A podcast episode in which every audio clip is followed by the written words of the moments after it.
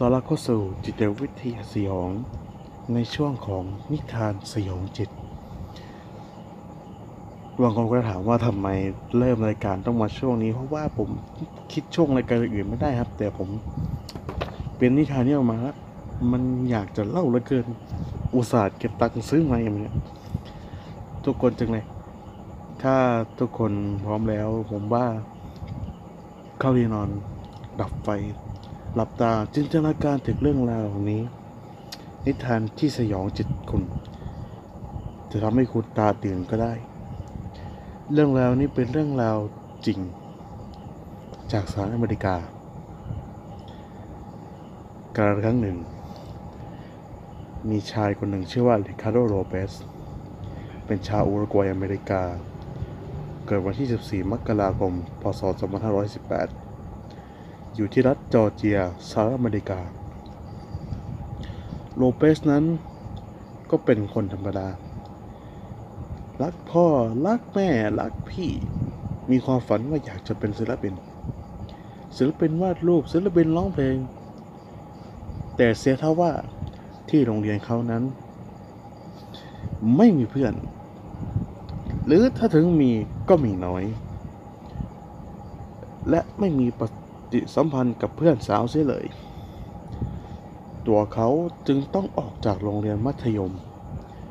เพราะความกลัวของตัวเองที่ว่าจะไม่ได้เข้าโรงเรียนศิลปะ โลเปสจึงต้องทำงานหาเงิน พึ่งพาตัวเอง โดยบริษัทกำจัดแมลงของพี่ชาย จากนั้นความส่วนตัวและโลกส่วนตัวของเขาก็ได้เกิดขึ้น ในปี 1993 หรือปี2500หรือปีพุทธศักราช2516เขานั้นได้ชื่นชอบ และเป็นแฟนคลับของศิลปินสาวชาวไอซ์แลนด์บีออกเป็นนักร้องที่มีเสียงร้องแปลก และทำนองเพลงที่แปลกโลเปสนั้นจึงเริ่มค้นหาข้อมูลต่างๆ ทั้งชีวิตส่วนตัว ติดตามผลงานเพลงของปิยอก ในโทรทัศน์ เขียนจดหมายแฟนคลับส่งไปหาตัวปิยอกเอง และยกย่องตัวปิยอกศิลปินสาวว่าเป็นแรงบันดาลใจในงานศิลปะของตัวโลเปสเอง และเวลาที่เขาคิดถึงหรือรู้สึกหรือได้ยินเกี่ยวกับปิยอกมันจะทำให้รู้สึกดีดีมากขึ้น แต่เวลาผ่านไป ความลงไหลของตัวโลเปสนั้นมันมากเกินไป โลเปสนั้นจึงตัดโลกแห่งความจริงของเขาออกไป โลเปสนั้นเริ่มเขียนไดอารี่และเขียนเนื้อหาต่างๆ ที่เกี่ยวกับเขาและศิลปินสาวปิยอกเช่น ตัวโลเปสนั้นต้องการเป็นคนที่เปลี่ยนแปลงชีวิตของตัวปิยอกเป็นคนสัมพันธ์ของปิยอกและคิดจะจินตนาการที่ว่าจะสร้างเครื่องย้อนเวลานั้น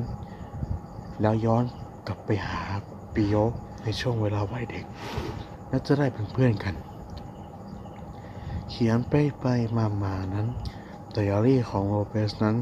ยาวจนถึง 803 หน้า ในแต่ละส่วนของไดอารี่นั้นโลเปสเขียนความรู้สึกของตัวโลเปสเอง ที่เป็นโรคไจโนโคมาเซีย หรือภาวะชายนมโตโรคอ้วน ไม่มีแฟน งานที่ประจำก็เงินน้อย ในไดอารี่ นั้นมีการอ้างอิงต่างๆ เช่น ความรู้สึกของตัวโลเปสที่มีอาการเศร้า 6 168 หน้า การฆ่าตัวตาย 34 หน้า การฆาตกรรม 14 หน้า ปิยอกศิลปินสาว 408 หน้า และศิลปินดาราคนอื่นที่เขาชื่นชอบอีก 52 หน้า หลังจากนั้นไปไม่นานเพียง 3 ปี ในช่วงปี 1996 หรือถ้าไทยก็เป็นปี1ปี 2539 โลเปสได้ออกมาแยกตัวอยู่คนเดียวในอพาร์ตเมนต์ที่ฮอลลีวูดฟลอริดา เขาได้อ่านบทความจากนิตยสาร Entertainment Weekly ที่เขียนไว้ว่าบียอร์กนั้นมีความสัมพันธ์คบหาดูใจกับนักดนตรี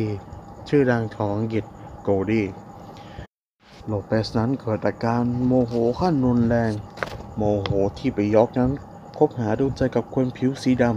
ำจากความหลงรักที่เขาสร้างมาสามปีนั้นกลับกลายเป็นความแค้นดังลาวาเดือดโลเปสจึงตัดสินใจเริ่มที่จะคิดจะฆ่าบียอร์ก ในช่วงปี 1996 ช่วงเดือนถัดไปนี่แหละครับโลเปสนั้นได้ซื้อกล้องวิดีโอมาอัดวิดีโอไดอารี่ในห้องเขาเอง ในวิดีโอนั้นโลเปสพูดถึงตัวบียอร์กที่คบหาดูใจคนผิวสี และโลเปสพร้อมที่จะแก้แค้นบียอร์กโดยการสร้างระเบิดที่เต็มไปด้วยเข็มฉีดยาบรรจุเลือดที่มีเชื้อโรคเอดส์ แต่เขาล้มเลิกไป เพราะมันทำไม่ได้ มันยากเหลือเกิน โลเปสนั้นจึงทำระเบิดจดหมายที่ใส่กรดซัลฟูริก ข้างใน และเตรียมไปส่งที่บ้านของนักร้องสาวที่ดอนที่ลอนดอนลอนดอนลอนดอนเอาเล่นนะฮะระเบิดที่โลเปสทำนั้นไม่จะประสงค์ที่จะฆ่า หรือทำให้นักร้องนั้นเสียโฉม เมื่อเปิดหนังสือที่โลเปสส่งไปแล้ว และตัวโลเปสนั้นวางแผนที่จะฆ่าตัวตาย หลังจากที่ระเบิดส่งไปแล้ว เพื่อหวังว่า เมื่อตอนที่ไปยอกเจอศิลปินสาวคนนั้นเปิดระเบิดออกมาโลเปสและตัวนักร้องสาวคนนั้นจะได้อยู่ด้วยกันบนสวรรค์ เป็นความคิดที่น่าสยดสยองและดูแปลกวันที่ 12 กันยายน พศ 2539 โลเปสนั้นได้อัดวิดีโอสุดท้ายของเขา โดยในวิดีโอนั้น มีตัวเขาที่กำลังออกไปส่งระเบิดที่ไปสนีของฮอลลีวูด หลังจากส่งมาแล้วโลเปสนั้นเริ่มถอดเสื้อผ้าและกางเกง โกนหัวของเขาออกจนล้นเกลี้ยง และทาสีแดงและเขียวสลับบนในหน้า หลังจากนั้นเขาก็ทำตัวแปลกๆ เริ่มมีอาการที่ไม่ใช่ เขาจึงพูดใส่กล้องว่าเครียดนิดหน่อย ผมไม่ได้เมา ไม่ได้เศร้านะ ผมรู้ว่าผมทำอะไรอยู่เพื่อนผมพร้อมแล้วทุกอย่างเป็นไปได้ด้วยดี ในฉากสุดท้ายของวิดีโอและชีวิตของโลเปสนั้น เพจของประโยคที่ชื่อว่า I remember you เล่นอยู่ข้างหลังเขา และป้ายที่เขียนข้างหลังที่เขียนว่า the best of me set 12 อยู่ด้านหลังโลเปส โลเปสได้หยิบปืนพกลูกที่ใส่กระสุนจุด3 18คาลิเบอร์และพูดขึ้นหลังจากที่เพลงจบว่า นี่สำหรับคุณ โลเปสลั่นไกปืนเข้าที่ปาก หลังจากนั้นโลเปสร้องครางอย่างเจ็บปวดและล้มลงไปที่พื้น และกล้องก็หยุดถ่ายทันทีสี่วันต่อมากลิ่นศพและเลือดของโลเปสนั้น ได้ระเหยออกมาจากห้องโลเปสเต็มไปในอพาร์ตเมนต์กรมตำรวจฮอลลีวูดที่ควบคุมอยู่แถวนั้น จึงเข้าไปตรวจสอบดู สิ่งที่น่ากลัวนั่นก็คือ ทั้งศพของโลเปสที่กำลังเน่าอยู่ เน่ากลิ่นแรงแสบและข้อความที่เขียนไว้บนกำแพง ซึ่งตำรวจอาจจะทราบว่าเขายังไม่เสียชีวิต แต่เขากำลังจะเขียนข้อความสื่อว่าที่เขาจะตายจริงๆ ว่าวิดีโอที่อัดไว้นั้นสำหรับงานคดี และงานคดีก่อการร้ายสำหรับ FBI เท่านั้น หลังจากที่กรมตำรวจได้ดูวิดีโอที่โรเปสทิ้งไว้ ทางตำรวจฮอลลีวูดนั้นได้ติดต่อสกอตแลนด์ยาร์ดที่อยู่อังกฤษ ว่ามีจดหมายระเบิดที่กำลังจะถูกส่งไปที่บ้านของตัวนักร้องสาวปียอกซึ่งอยู่ในลอนดอน กรมตำรวจนครบาลจึงติดตามจดหมายระเบิดนั้นไป จนมาถึงไปรษณีย์ของลอนดอนได้ และพวกเขาก็ ปลดระเบิดสำเร็จ ไม่มีระเบิด แต่เรื่องที่บังเอิญก็คือ ก่อนที่โลเปสนั้นจะฆ่าตัวตายบียอร์กเลิกมีความสัมพันธ์กับโกลดี้เพียงหนึ่งวันหนึ่งวันก่อนที่โลเปสนั้นจะฆ่าตัวตาย หลังจากเกิดเหตุนั้นปิยอกได้ออกมาสัมภาษณ์ว่า เธอรู้สึกเป็นทุกข์ และได้บอกว่ามันแย่ แย่มากๆ เป็นสิ่งที่เศร้ามากๆ เมื่อมีคนยิงตัวเองตาย และฉันก็ทำเพลงอยู่นะ แต่บางครั้งไม่สมควรที่มีคนเข้ามายุ่งชีวิตปิยอกได้ส่งการ์ดและดอกไม้ไปให้ทางครอบครัวของโลเปสปิยอกเดินทางออกจากลอนดอนไปสู่สเปน เพื่อทำอัลบั้มใหม่ Homogenic เธอนั้นต้องจ้างยามมาเฝ้าลูกเธอและส่งลูกเธอ ถึงโรงเรียน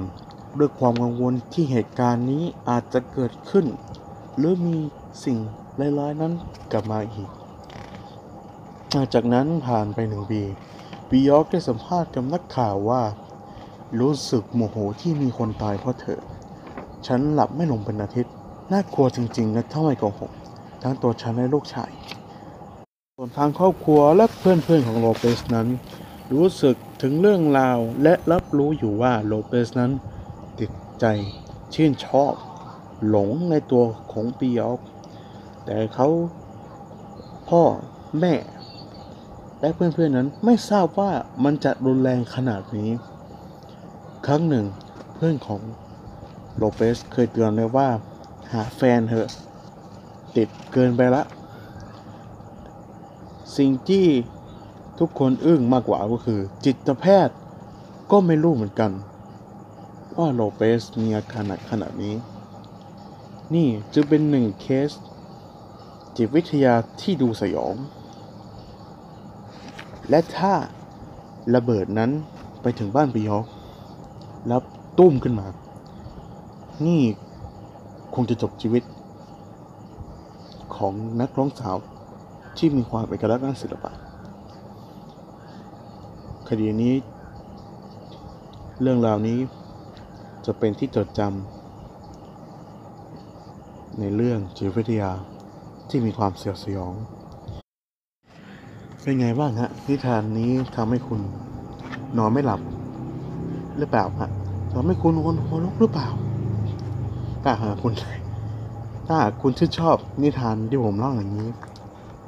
ขอบคุณมากฮะผมพยายามจะหาเรื่องเล่า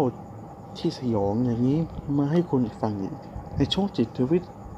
สยอง นิทานสยองจิต ผมจะหามให้คุณเล่าแน่นอน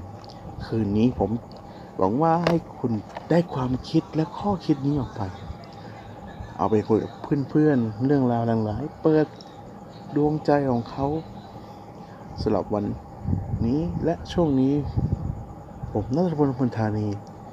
จิตวิทยาสยองต้องลาไปก่อน และอย่าลืม กดติดตาม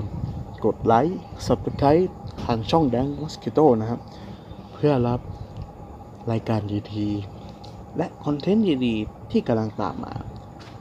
ดีดีสำหรับผมนะครับ แต่แล้วแต่คุณคิดว่าคงจะดีหรือไม่ดีก็ช่างสำหรับวันนี้ ขอให้ทุกท่านหลับฝันดี จิตดี ใจดี สวัสดีครับ